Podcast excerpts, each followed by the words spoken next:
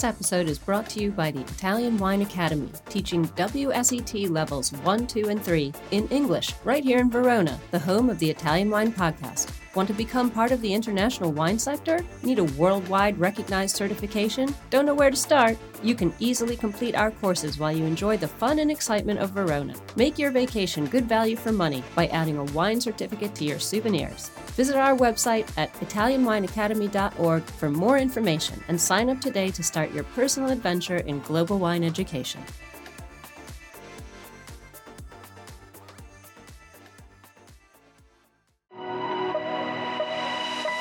Welcome to Jumbo Shrimp Wine Study Maps. We have specially created this free content for all our listeners who are studying for wine exams. This has been a journey of development since Stevie Kim discovered Rosie Baker's hand drawn maps on Instagram through two years of work by our in house editorial and graphics team, and now the maps are available to purchase in beta form while they undergo the final proofing and editing by our expert advisory board. It's a three layered project because we know everyone learns differently. We now offer the complete box set of 39 maps, this series of podcasts with the maps narrated by our crack team of wine educators, and finally, the study guide book, which will be published later this year. Our map project is in no way a substitute for the material set out by other educational organizations, but we hope all the wine students out there will find our map project a new, exciting, and useful tool for learning. For more information and to buy the maps, please visit our website at mamajumboshrimp.com.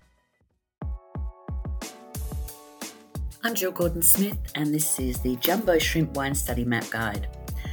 Let's have a recap of the different types of sparkling wines in the world.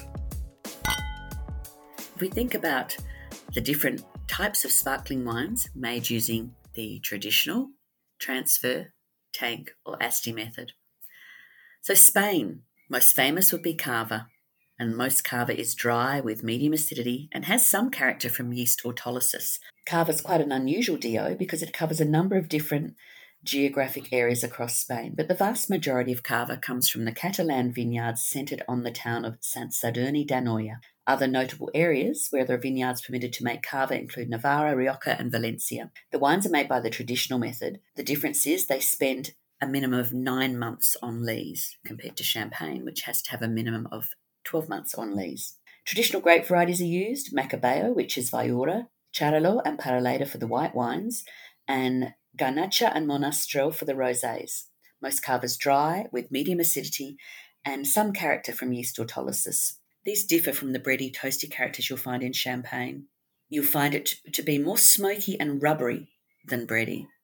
Cava can now use Chardonnay and Pinot Noir, though some traditionalists believe that this detracts from Cava's point of difference. Most Cava's non-vintage and is ready to drink on release from the winery. They're usually a little bit lower in acidity than most champagne, which gives them a more easy drinking style, which is extremely popular. Germany's famous sparkling wine is Sekt.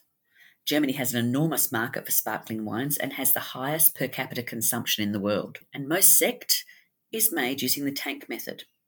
Base wines usually come from France or Italy, but they're made sparkling in Germany. If you see the words Deutsche Sekt, that means that it's made sparkling in Germany from German grown grapes. The best are made from Riesling. If all of the grapes in the sparkling wine come from one of the 13 Anbaugebiete, those traditional regions in Germany, then they can be called Deutsche Sekt BA. Some of the top estates will produce wines from individual vineyards or Einzellage using the traditional method, but this is rare.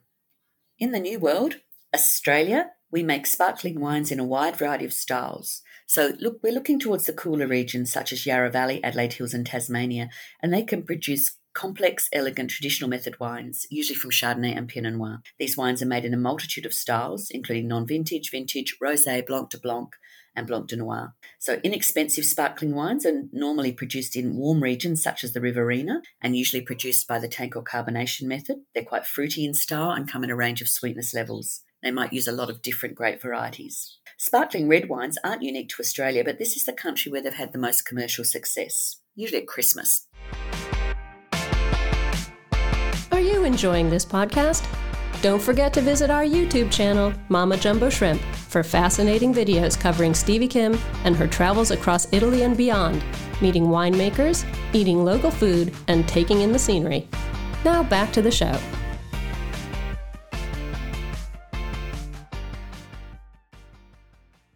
However, there's been a significant decline in the sales of these sparkling red wines over recent years. The best sparkling reds are typically made from Shiraz, but some wineries have produced excellent examples from Cabernet Sauvignon and Merlot. So, inexpensive wines will be made using carbonation or the tank method, and better examples are produced by the transfer or the traditional method. Generally, the wines are full bodied with red berry fruit, smooth tannins, and a little bit of residual sugar. New Zealand has an established reputation for high quality traditional method sparkling wines made from the classic champagne varieties. Its relatively southern position in the southern hemisphere and maritime climate with cool sea breezes means that it can ripen Chardonnay and Pinot Noir slowly enough to produce elegant, sparkling wines. A range of styles is made, including non vintage, vintage, rosé, blanc de blanc, and blanc de noir. Grapes for sparkling wine production are grown in all the wine regions, with the exception of Auckland. However, Marlborough produces the highest volumes. The warmer regions in the North Island produce a richer style compared with the wines from the South Island, and producers often take advantage of this fact to make cross regional blends. Sparkling Sauvignon Blanc is also produced, usually by carbonation or the tank method, because they want to retain the intense aromas and flavours of this aromatic grape variety. In South Africa, wines made by the traditional method are labelled Method Cap Classique. Fruit is sourced from throughout the Cape, and the best wines are made using Chardonnay and Pinot Noir.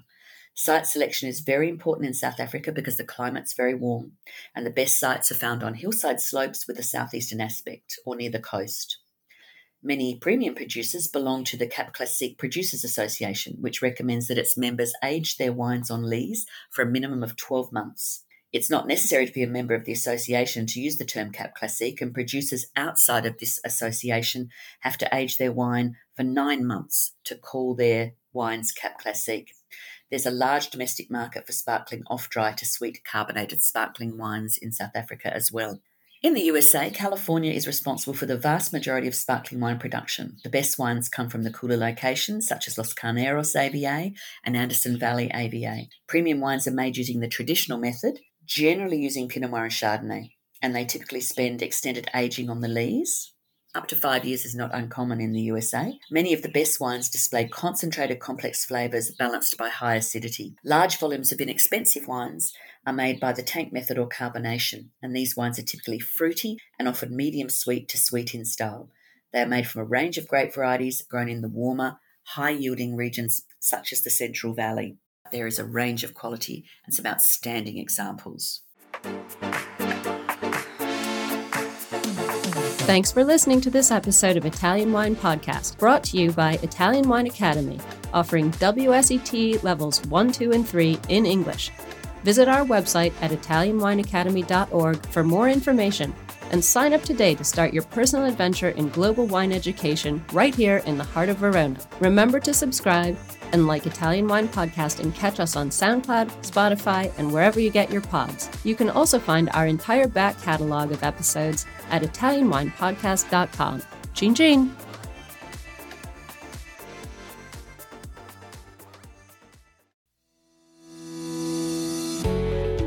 Guys. I'm Joy Livingston, and I am the producer of the Italian Wine Podcast. Thank you for listening. We are the only wine podcast that has been doing a daily show since the pandemic began. This is a labor of love, and we are committed to bringing you free content every day. Of course, this takes time and effort, not to mention the cost of equipment, production, and editing. We would be grateful for your donations, suggestions, requests, and ideas. For more information on how to get in touch, go to ItalianWinePodcast.com.